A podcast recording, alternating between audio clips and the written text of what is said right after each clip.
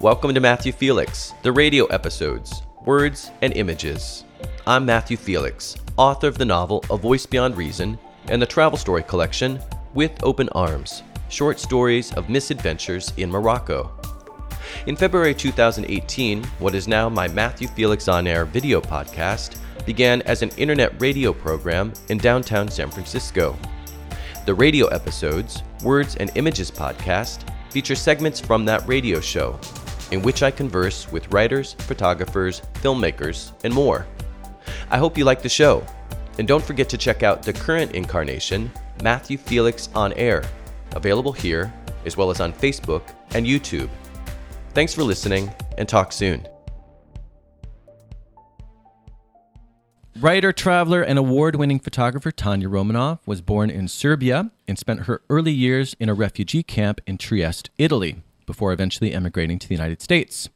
Tanya attended San Francisco Public Schools, UC Berkeley, and the Stanford Graduate School of Business, and she served as CEO of three IT companies. Tanya's stories have won numerous awards and been featured in the Best Travel Writing, volumes 10 and 11. She is a founder of the Healdsburg Literary Guild in California and the educational nonprofit Public School Success Team, which mobilizes community volunteers to reduce public high school dropout rates. Tanya has climbed Mount Whitney and Mount Kenya, circumnavigated circumnavigated Annapurna, I put an extra N in there, trekked through Bhutan and Kashmir, and sailed along remote rivers in Burma or Myanmar. Her focus right now, however, is her new book, Mother Tongue, the true saga of three lives of Balkan women, one of whom happens to be Tanya herself. Welcome, Tanya. Thank you, Matthew. All right, I'm very excited to have you here, and I'm lucky to have you here because you have been all over the place. But most recently, you were uh, doing you, you did your first book tour for Mother Tongue, and you did that in Colorado, and I think that was just last week. That was just last week. And how did that go? it went really well, and quite frankly, the best part was that I got to read at my 13 year old granddaughter's middle school. Oh, you did? Uh, I didn't know that. I knew you were doing the bookstores. I didn't know about. Okay, so how many kids were there? There were about 45 kids in Okay. the room, and catching the attention of a 13 year old boy is challenging. Oh, yes. And but you, once you catch their eye, I was surprised. They really do pay attention. So what? I'm curious which section you read then, to to because it would have to be one to really get their attention. So what part did you I read read? several ones, but the ones I finally read for my grandkids was the one about the Greg. The Greg. It was about being mortified about the way my mother spoke English. Oh yeah. Because I'm always worried about embarrassing the kids. Yes. Yeah. You you're worried about embarrassing the kids? Of course. Oh my God. All right. Eh, We should all be so lucky to have grandmothers as cool as Tanya. I mean, seriously. That's what they said. That- that's what they said? oh, all right. Then I think you're fine. Clearly, you have nothing to worry about. Uh, so 45 kids. All right. So that's great. Um, and you just touched on one of the main themes that we're going to get to, which, of course, is language. That's part of the title. And we're going to get to that in a second. But uh, I'm curious on the book tour because when I was promoting my first book, um, my, my novel, uh, Voice Beyond, I had to think of it, A Voice Beyond Reason, uh, it was interesting because the same questions would come up over and over again. And I'm just curious, were there, did you, did you experience that as well? Were there particular questions that came up over and over again or not really? Not really. Not really. It's surprising how much they changed. Um, I had people in um, the Tattered Cover bookstore. I read something that in the beginning sort of set up a mystery about my mother's name, Uh-huh. and they insisted I read the part in the book that clarifies the mystery. Ah, so I was okay. very surprised. Yeah. And then um, the other day, questions came up about my role as a business executive, as a woman in business. Uh-huh. I certainly didn't expect that. Well, yeah, because you don't really write about that in the No. book. Well, I skip Do over you? it. Yeah. Yeah. Lightly. Or you just kind of gloss over it. Yeah, I'm trying to think. I'm trying to remember because I read the book. Actually, I read the book probably two or three months ago now. Right. So, of course, I reviewed my notes that I took at the time, but there are some things that are going to be a little foggy that you might have to clue me in on. Um, although I think I got the important stuff. So, so let's talk about the book itself. So, first off, it's dedicated to your mom, Zora. So, why is that? I mean, mother tongue. It's dedicated to your mom, obviously, and this is your story, this is her story, and this is your grandmother's story. So, why why dedicate it to your mom? Well, my mother came from Istria, which is a part of now Croatia. She was evicted from there because Mussolini was given that part of the world at the end of World War One. She then lived in what used to be Yugoslavia for until she became an adult and got married. And she promised her mother when they were evicted from Istria by the Italians that she would maintain her mother's language mm-hmm. and that she would maintain it with her children. Yep. And what she didn't know was that she was going to marry a Russian mm-hmm. who absolutely was committed to maintaining the Russian language with his children, and that they would then be evicted from Yugoslavia, would live in, as you said, Trieste, Italy for four years, and then end up in America. So that was a requirement then of multiple languages. And the reason the book is mother tongue and that I had to write it was somewhere not too long ago. I became really aware of the fact that Serbian, or Serbo Croatian as we thought of it, is not just a language that I spoke because my mother was Serbian, but she was in fact the only person I spoke it with. Right. And it, in the end, it became an obsession to share this unique story. Yeah. So tell me a little bit uh, more about that because that, that was actually my next question was why you wrote the book. And let me preface this from with kind of a different context or, or more context from the perspective from which I'm asking the question, which is, like I said, I read the book and not only did I thoroughly enjoy it, but for me, there were many reasons why it matters. And both as a personal story that you might want to share with the world, uh, but also for some other broader reaching reasons that may or may not have been your intention. So, can you tell us a little bit more about why you wanted to write this story and share this story? One of the primary reasons for me also was the fact that my mother was a refugee. Her mother was a refugee. My father was a refugee. I was a refugee. And now we're in the middle of refugee crises. And I could hardly say those words without crying. Mm-hmm. So it mm-hmm. touches me so deeply. Yep. And I wanted to just see if I could paint this picture in an honest, open way and make it just interesting. And then it, it you know, the fact that not only did I grow up in a refugee camp, did my mother start as a refugee, but that I ended up very successful in America and that we're having ongoing debates about refugee status in America. So the package just kept evolving and it had to be written.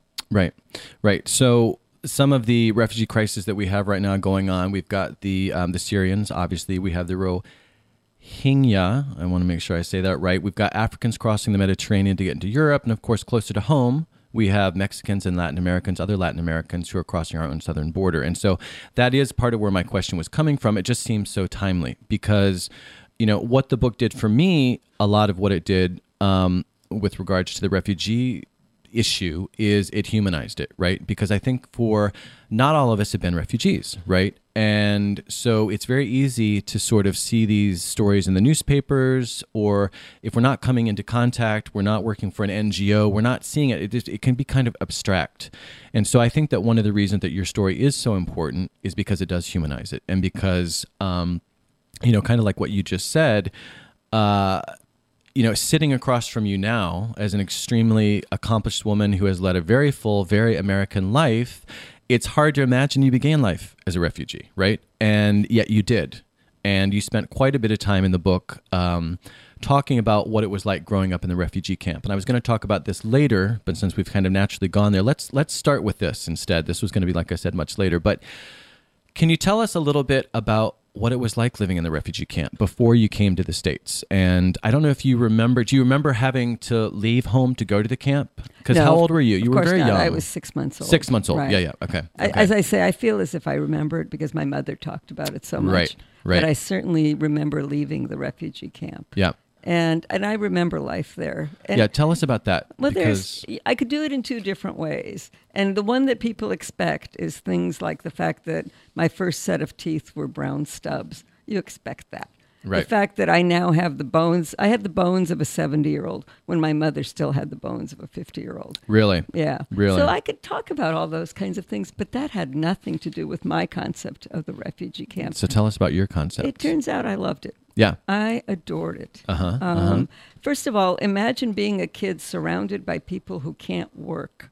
They don't have time for anything but paying attention to the little you. kids around. Uh huh. Uh huh. And I also just developed some relationships with um, some older people. So I had an adopted grandfather, Dzedzenia, an adopted grandmother, Vava, you you know, who my mother was horrified by, but who I loved. And so to me, the campo was fabulous, just fabulous. And I hated leaving. because I had to leave some of those people behind. Yeah. Although there is a story, you just mentioned your favorite character there. You did you call him your grandpa? You him- Eugenia. Yeah. So you had to leave him behind, and that was pretty traumatic. But I don't know if we want to give any spoilers here, but there was kind of a happy ending to that story. Do you want to tell that story, or should we save that for the readers? Because that's a great story. Yeah, no, well, I mean, I, I, my dad Eugenia did come to America, Uh huh. and we were very fortunate. We got to San Francisco at a time when houses were being thrown away, given away, and we ended up buying an apartment building. And Eugenia moved in with us, and so did everybody else who came from the refugee camp periodically. Yeah. So we had a house full with my aunt and uncle and our family. My grandmother showed up. And uh, so we were all reunited. So I saw you speak yesterday at Book Passage at uh, one of your book events. I was very lucky to be not far from there, so I was able to attend. And you said something else about being in the camp. So first, the surprising thing was, first of all, that you liked it, which you just got done talking about, and and I think that that's really interesting perspective and heartening perspective because, like you said, yeah, there there are there are of course negative things, healthcare, that sort of thing, your teeth, your bones, but you were able to be happy because you were so young and you were a child and so that's that's heartening heartwarming but the other thing you said that was funny was that the adults were having parties in the camp so can you tell us a little bit more about that That's Yeah. right. It's funny, and this actually is a recent thought um, that has gal- I've been. It's been galvanized by the fact that my cousin is right now for the first time visiting San Sabba, the refugee camp where we lived for four years. She was born in America after that, um, but her mother Galia. Um, and her, her father was Shura, my father's older brother. Galia was one of the most amazing women I've ever known, and I was fortunate that she was my aunt. But she was this spirited character, um, and uh, she was just she celebrated life from start to finish. And she too was a three-time refugee um, who ended up in America. And when I was heading over to the camps uh, to visit with my brother when we were doing research for this book just a few years ago, Galia was actually dying. And uh, so she was very near the end of her life, and she was having trouble breathing. And I went to visit her because I wanted to hear the stories one more time. And here's this woman who was within three months of death. And she started talking about the camps. And pretty soon she was talking about this big room that they all slept in, which they divided by sort of sheets and blankets so they would have a little bit of privacy. But when they wanted to party, they would put away the, the sheets and blankets and they would pull out the tables. And her story was all about how she was dancing on the table, and my uncle, her husband, got angry at her, as he uh-huh. always uh-huh. did, because she uh-huh. was over the top. and when my cousin was just there last week, this camp, um, it's kind of a complicated story, but it was actually an old rice factory in Trieste that during World War II was a concentration camp. Mm-hmm. And then after the war was a refugee camp. And the Italians have acknowledged it not until the late 70s and Right. turned it into a memorial. So you can now go and see it. And my cousin found this big open space with the beams and the bricks still showing. And she took a picture of it. And then she sent me a picture of my aunt and uncle and my mother and father and a whole mob having a party there at the refugee Yeah, camp. yeah. And you just don't expect to find that. Well, the question that, that's in my head the whole time you're telling this story, and I don't know if you'll have the answer because you were so young, but where did those people find that? Where did they find the spirit? How did they keep their spirits up to to to a point where they wanted to party? Because they don't know what's happening. And maybe this is the reason. Actually, maybe I'm about to re- answer the question because they don't know what's happening next. They don't know how many years they're going to be trapped here. They're stateless. They don't know if the United States or other countries are going to take them in. So it seems that it would be so difficult to maintain your spirits. Never mind maintain them to a point where you're actually ready to party. But Right. again, maybe that's kind of how they survive. I don't know. Any any thoughts on that, or did your aunt ever give you any Well, I've insight? still thought about it a lot. And to be perfectly honest, my father was never the same person again after the camp. after the camp. There's no question that Yeah. it tears something out of your soul. right. But the thing that I learned, and it was the night that I went in to talk to my aunt shortly before her death, and when she started telling that story, it just hit me so hard that, you know, whoever you are, that spirit comes with you wherever you go. Mm-hmm. And I believe she could actually turn that whole room happy. Well, so not I think that just really helped. Sure. Yeah, and what we're talking about wasn't necessarily everyone's experience. No, and, it wasn't every day. And that's exactly it. We're not suggesting that that wa- it was a party every day in the in the refugee camp. Right. But um, still, just fascinating and such a tribute to the human spirit and and that particular individual. right. Individuals like well, her. and then like my father, we were living in these barracks. That was where our family was because children weren't allowed in the big building. And what did my father do? Here's this barrack, and there's dirt and nothing all around it, and they're just lined up, you know, in hundreds of these barracks. He builds a gazebo. And finds some seeds in the nearby countryside, and pretty soon we have climbing green flowers over the gazebo, and that's where everybody hangs Really? out at the entry to our particular barrack. Wow. And I'd forgotten about that, but I actually have a photograph. photograph of, of that, and I too. remember that well. really. Yeah. So you just God, spirit will do incredible things. Yeah, seriously. So um, there was another story, or there is another story before we move on from the refugee camp, because we could talk about that for the whole hour, I'm sure. Uh, but there's another story about that refugee camp. Someone else who is now a celebrity was also there. So can you tell us that story? Not when you were there, but can you tell us who else you just discovered was in the same camp that you were in? I'll, I'll go back a little bit on the story. Yeah. So I mentioned that Mussolini kicked my mother out of a place called Istria, my mother's family. That was because Italy was given that corner of the world as sort of a prize for joining World War One on Britain's side. Um, they actually expected all of Croatia. They didn't get it. They got this one tiny triangle A nice triangle. A though. nice triangle. Very nice triangle An for those of you who have not Venice. been. Yeah, yeah. beautiful beaches. But at the time, it was my mother's home for 400 years. Right. And it turns out that it was a triangle of land that went back and forth many times. It was part of the Venetian Empire, it was Illyria, it was part of Austro Hungary. It transferred a lot. My mother's family was kicked out in 1922. Italy owned it until World War II. They joined World War II on the wrong side. And when mm-hmm. the Germans and, and the fascists and Nazis lost the war, they ended up losing Istria. Turns out that was two days after my brother was born Wow. in 1947. And of course, I could say all kinds of horrible things about what Mussolini did to my family. Yugoslavia did the same thing to the Italians. It was cruel, mm-hmm. and they started persecuting them. And I've recently discovered that there are a number of families in North Beach Here were- in San Francisco. Yes, and in fact, there's a Telegraph Hill newspaper called the Semaphore, Oh, really? which just published a huge story about it. My story and their story. And just a few days ago, I was listening to Terry Gross, Yeah. who was interviewing Lidia Bastianich, mm-hmm. who is a well known chef in America, restaurateur. And she has recently written a book. And she d- announced in that that she grew up, lived for two years in San Sabba, the same refugee camp, a few years after we did. But uh-huh. it was because they were eventually forced out of Istria. You'll need to ask her if she remembers your father's gazebo. That's right. Okay, but have you actually tried to contact her? I, I've sent a few notes to her PR agent, and we haven't heard anything back. Okay, all right. Well, uh, hopefully she's listening to my podcast, this radio show.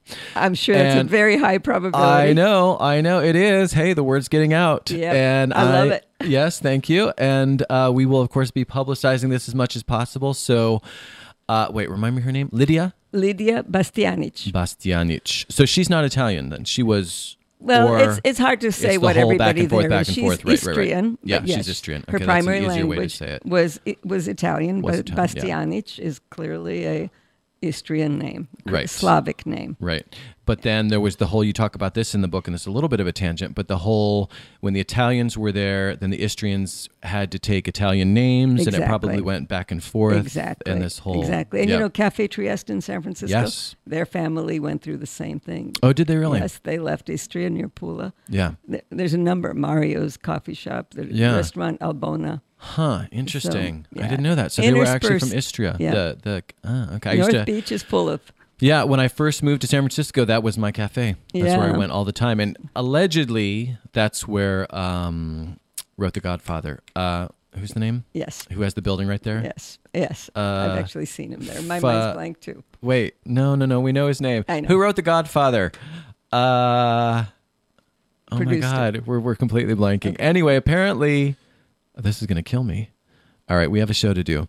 Uh, you know there are hundred people out there right now shouting his name, and I can see his It's true. building, and It's it's true. Nicolas Cage's. I know. I have a photograph of him sitting in front of it on my iPhone. God. Oh my God, this is annoying. All right, so I have a couple. A, a couple. Again, these were things I was going to leave to the end, but because we're already here, I just I, I'm just curious. You came to the United States by boat from Genoa. Yes. I think right On the U.S. Constitution. on the U.S. Constitution. Do you remember that trip? Oh, yes. Unfortunately. Okay. Yeah. So that was a bad trip. I was seasick the whole time. Yeah, we were seasick the whole time. And Okay. then we were supposed to come into America and see the Statue of Liberty. And of course, it was January 2nd. So you couldn't see it. We couldn't see Oh it. no. Oh no. Because that was my next question: is what do you remember about arriving in arriving in New York?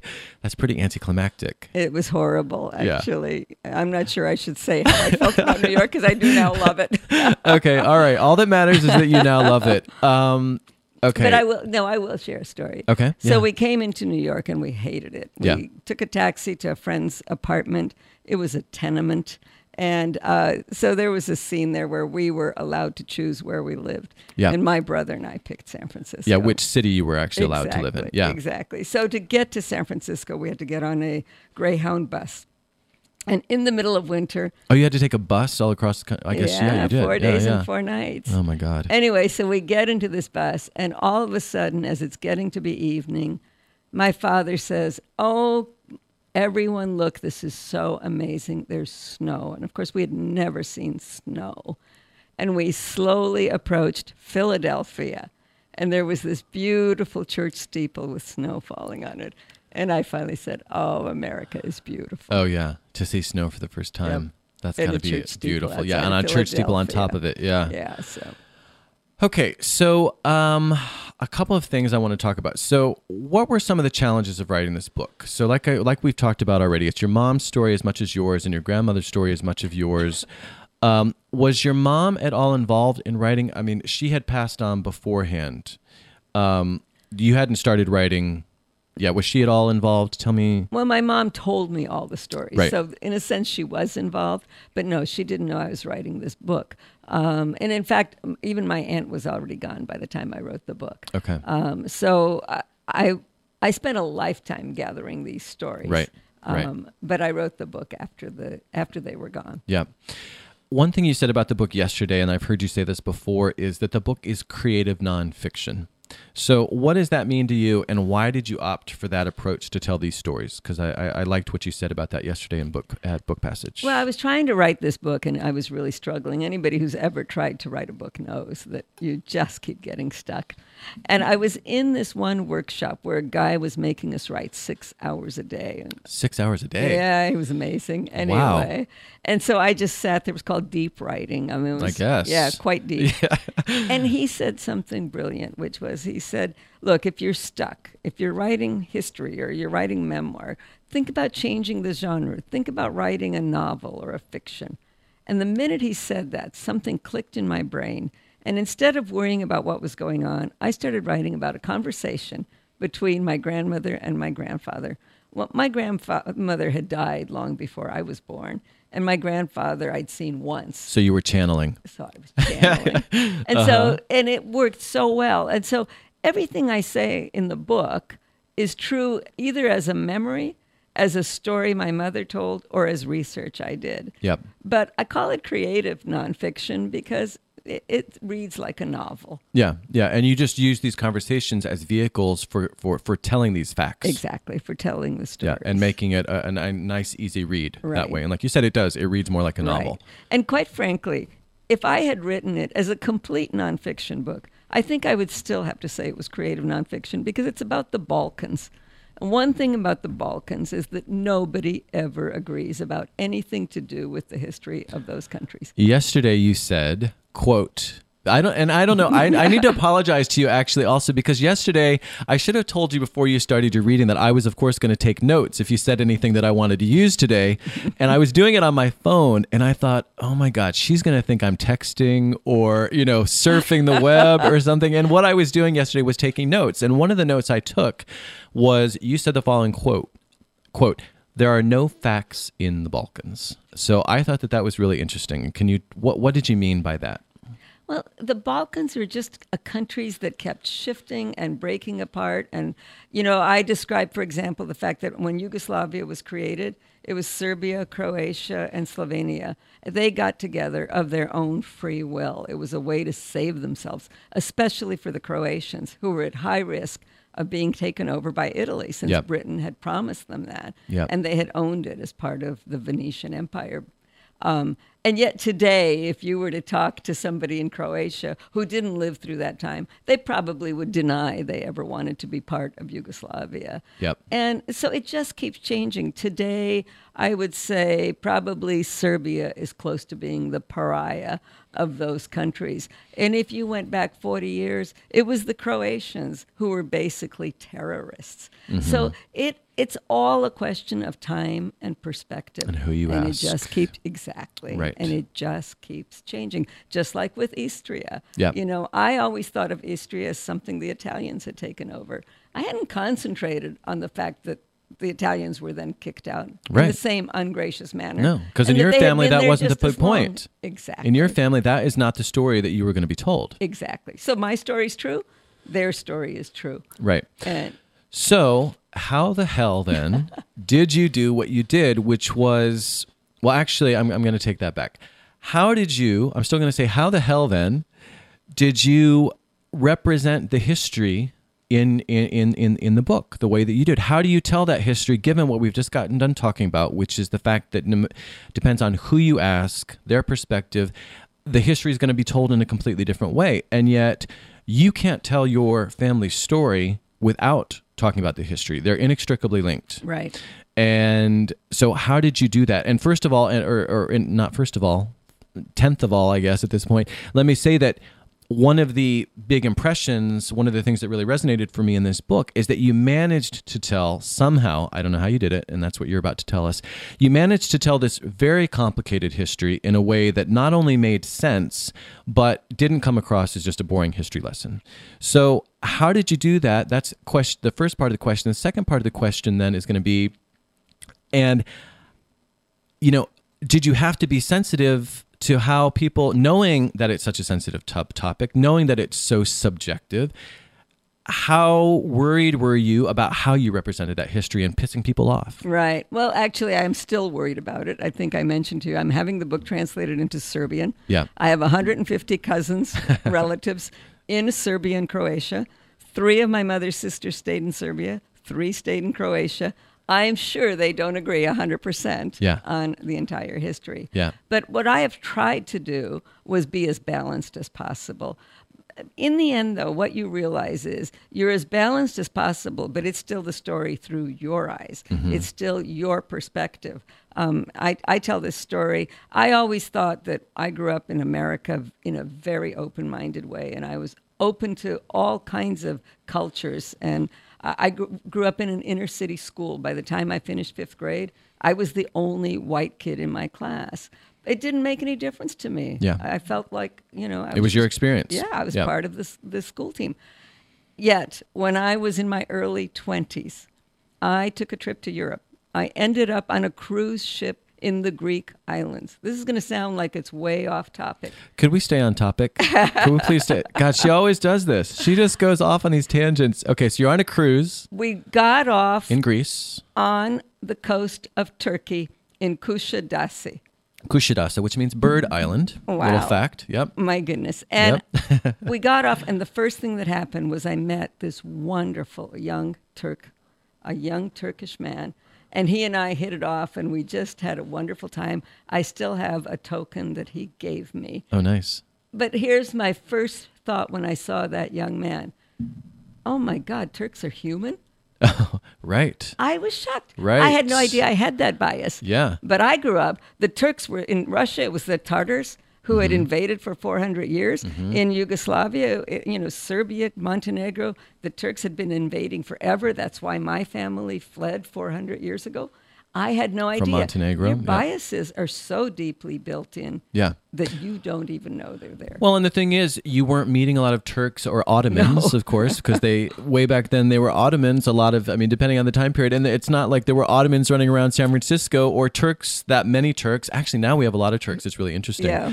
Um, but yeah, but you had never had occasion right. To have an know that I exchange to know, biased. to, yeah, and so you didn't know Right. until you. so it really so- helps me understand that. Yeah, this is from my point of view. You asked me about questions people ask at readings. Yeah.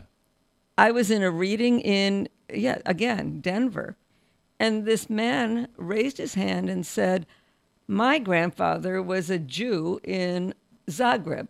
His family had been there for many generations and they had to flee during the war because um, Zagreb, Croatia, ended up on the side of the Nazis during Yeah. the war, on the German side. And all of a sudden I realized I had never known anything about the Jewish population. I had not mentioned them in my book. Yeah. And here was this man saying, Oh my God, here's a new story. Right. Of course, I can't wait to hear the rest of it. Yeah, We're going to yeah. stay in touch. Yeah. But it's so amazing. There's so much more complexity to every story than Yeah. you can possibly cover. Yeah. That was one thing. This is a quick tangent. One thing that was fascinating to me when I was in the Balkans, I don't know, two or three years ago, um, was when I went to Skopje, Macedonia, when I went to Sarajevo, when I went to some of those other places.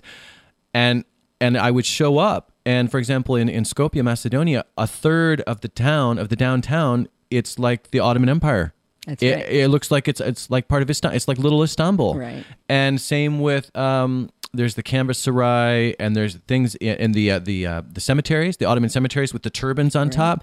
I was walking around Sarajevo, not expecting that, just because I, d- I just didn't know that much. Of course, I knew the Ottomans had been there, but I didn't expect in 2016, 15, whatever it was, to still see so much of that influence all this time later. Right. Well, and, and the art is influenced, you know, in all the architecture. Right, It's right. everywhere. It's fascinating And the food, my, I grew up on food. I might as well have been in Turkey. Yeah. You know, it's phenomenal food, but Yes. it, it, uh, it very influenced by the Turkish Empire. Yeah. Yeah. It's the just, Ottoman it's Empire. so interesting. Yeah. Okay, so one thing uh, that I really, really want to talk about, and this is what I was going to start with, but we're going with the flow here. But I want to circle back to this because it is so important. And we started to touch on this a little bit in the beginning, but the importance of language. And there are so many different angles here, and so many different angles in your book related to to language. And I'm fascinated with language. So selfishly, part of it's just because I'm so interested, but but it really is central to the book in many different ways. So the title we already talked about why the title um i think i'm going to skip what i was going to ask i was going to ask some sort of high level questions about the important language importance of language but i think i want to just go to because there, there's so much language is political right? Particularly in the balkans um, because it's so tied to our identities. Right. there's so many other places in the world today for example catalonia in spain you know they have their own language that's so key to their national identity and their justification for wanting to break away from the rest of spain. So language matters and we don't necessarily always see that so much in the states although of course we do today much more than we used to but but but anyway so so there's the political aspect to language that's really important and that comes up again and again in your book but there's also of course the personal aspect and that's what i think i'm just going to skip to um, given the amount of time that we have left so in your story the the personal side of language and personal importance of language starts with your grandmother and mother i'm going to read a quote Zora, so quote, Zora, your mom, had promised her mother, Katarina, your grandmother, on her deathbed that she would raise her children speaking their language. It had seemed easy then. She knew how important it was to her mother. Katerina felt they had given up everything back in Medulin, Medulin to protect themselves from the Italians who were trying to kill the Slavic language and culture. To her, it was like trying to kill her soul. She never learned another language and couldn't imagine what that would be like. Thinking and talking and breathing all happened in Croatian for her. It was her mother tongue. And then there, of course, we have the, the title of the book. Can you give us a little context for that quote and what was happening both politically and in the family at the time? Because again, I think this is this is so much about what the book is about. These these issues that we're talking about here in, that, in that passage. Well, they had uh, moved to Istria uh, almost 400 years earlier. And they had, in fact, moved there because the Turks, the Ottomans, were invading Montenegro, Right. which is where the family was originally from. And so there they were speaking that language. In fact, they were brought up there because they were shipbuilders and they helped the Venetian Empire rebuild after the um, plagues, basically, had destroyed the population of that part of Europe. They stayed there through the Austrian Empire, which allowed them to keep their language. And all of a sudden, Mussolini came in, hated Slavs, and besides, he was on a rampage to take over Italy, and he wanted to prove he was powerful. And he did it by moving Italians in and moving Slavs out. And so that was the language that they wanted to protect. And, and my grandfather and my grandmother just did not want to give that up. So they ended up moving to Yugoslavia. Mm-hmm. And they lived in different parts of Yugoslavia, but they were able to stay where their language was protected. Okay. And then the sort of next step with regards to the personal importance of language, if you will, comes up again much later when Zora, your mother, decides to go to America. And this is another quote from the book. You know, quote, you know, when I promised her my children would speak her language, so your mom is talking about having promised your grandmother that she would teach her children their language. Uh, you know, when I promised her my children would speak her language, I never envisioned this happening. She didn't envision going to the States. But I'm determined that they still will, said Zora. But Draga, they will have to speak English if you go to America. So the they in that quote, of course, again, was you. You were one of those children to whom Zora was Right. referring. So how did that play out? You came to America where everyone spoke English, or you know most people Right. spoke English. I mean, you were in San Francisco, so it's a little more cosmopolitan, obviously. But in general, English was the day-to-day language. Uh, but your mother was determined to keep her promise to your grandmother that you would speak their language. Right. I'm actually going to start a little earlier. Okay, do I'm it. going to go back to the refugee camp. All right, do it. Because I was less than a year old. And we were in a refugee camp with Russians Mm-hmm. because we were kicked out of Yugoslavia because we were Russian. Yeah. And there was my mother, the only one speaking Serbian. So again, your dad was Russian. my I'm dad not sure was if we said Russian. that. Yeah, yeah, yeah. And everybody else in the camp, Dejazhenya, they were all Russian. And I did not talk Yep. at all Yep. until after I was two years old. And everybody in the camp was convinced it was because of my mother and her stubborn refusal to speak Russian with me. Interesting. And so I started talking after I was two years old, apparently in full sentences in two languages. Russian and Serbian. Russian and Serbian. Yep. So my mother was basically justified in her belief that we would be okay. Yeah. You just needed a little time to let it brew or whatever. Yeah. Exactly. And then we went to America, and my parents continued their belief in their language. And so our entire lives, my father always spoke Russian, my mother always spoke Serbian. They would speak to each other in two languages, mm-hmm. and we would shift. Because they both understood. Well, this Of because course, they're, they they're were close completely enough. fluent. No, my mother learned Russian. She learned Russian. Yeah. Okay. Okay. We have Yeah. friends who've been with us for years who are Russian who still don't understand Serbian. Oh, really? Yeah. we- Well, people have enough. to have the ear and make the effort, and they're different enough on top of it. Exactly. Yeah. Okay. And okay. plus, we're in America, remember? yeah, we're in America, by the so way. learning two more languages. Yeah. Yeah. But when we came to America, we went to school, and within a few weeks, we were speaking English. yeah. And if you come before you're 10, you don't even have an accent. So Yeah. Yeah. Yeah. yeah. English is my third language, but I know. I'm so jealous of people, uh, you know, because I speak Spanish, French, and a fair amount of Turkish, and I'm just so jealous of people who got to learn when they're young enough. Because Right. of course I have an acc- I have accents in all those languages, and I make lots of mistakes in all those languages, even though I'm fluent in Spanish and French. So I'm always jealous of people who got that early start. It's just not fair. In Ohio, I didn't get that chance to learn French fluently. right. By Um, the way, you know, when I speak French, Yeah, I have an accent. really Russian. in Russian. Okay, and well, they love Russian accents. Oh, they really? hate American accents. Really? Yeah. Interesting. So I Well- got very lucky. Well, when I first learned French, I started learning it in Spain. And so I went to France and I apparently had a, a slight Spanish accent at the time. That has since gone away. Now people when I'm in, when I'm traveling, people will say you're not French, but you're some you're from some francophone oh, country. Oh, that's lovely. Which I take that as a compliment. Exactly. Yeah, That's they'll a be huge because they know I'm not French, but I can convince them they think I'm francophone of some sort. So I'll take that. I'll take that. but but we've got five minutes, and so I want to talk more about you and less about my own language experiences. Um, but I want to know what it was like because again, language is so tied to identity, and particularly in your case. And so it's almost as if your English during the day, your American English, I mean, ling- linguistically, you're English, you're speaking American English during the day. but then you're going to this Russian school. Uh, Was that every after day? school. It was three days a week after Three school days a and on. Saturdays. And you're speaking Russian with your father, and you're And Russian very integrated in, a, Scouts. in in Russian Scouts and Russian community And Russian That's friends, cute, yeah. Russian friends. So you're speaking this other language uh, nonstop. I mean, that's that's fully integrated in Right. your day to day experience, and then you also have Serbian. Right. So. Is is it even worth asking, or did it just not matter because you didn't think about it because that was just your experience, or was there sort of a three different Tanya thing going on? I mean, that seems like there's a lot. Oh yeah, I never thought of it. You just never thought of it because it's at all. just- yeah. Yeah. Now I was mortified about the fact that everybody at home was foreign.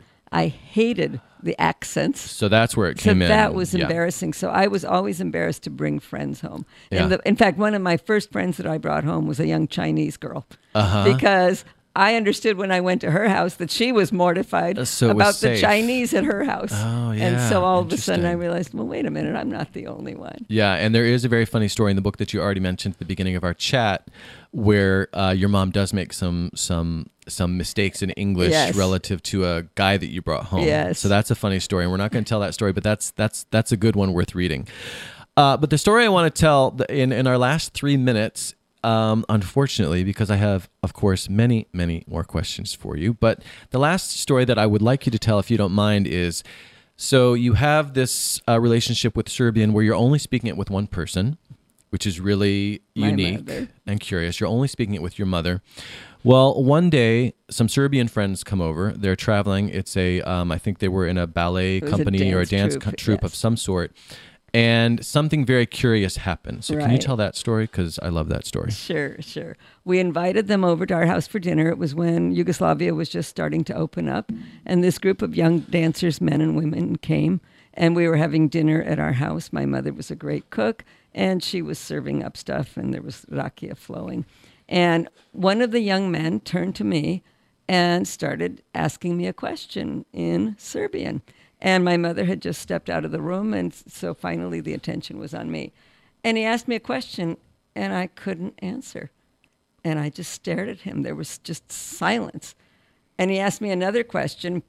And then this young woman, he was very handsome, and this young woman sitting next to him said, Oh, leave her alone. She's grown up in America. She probably doesn't speak our language. Right. At which point my father said, Well, this is ridiculous. Of course she speaks our language. Tanya, what's going on?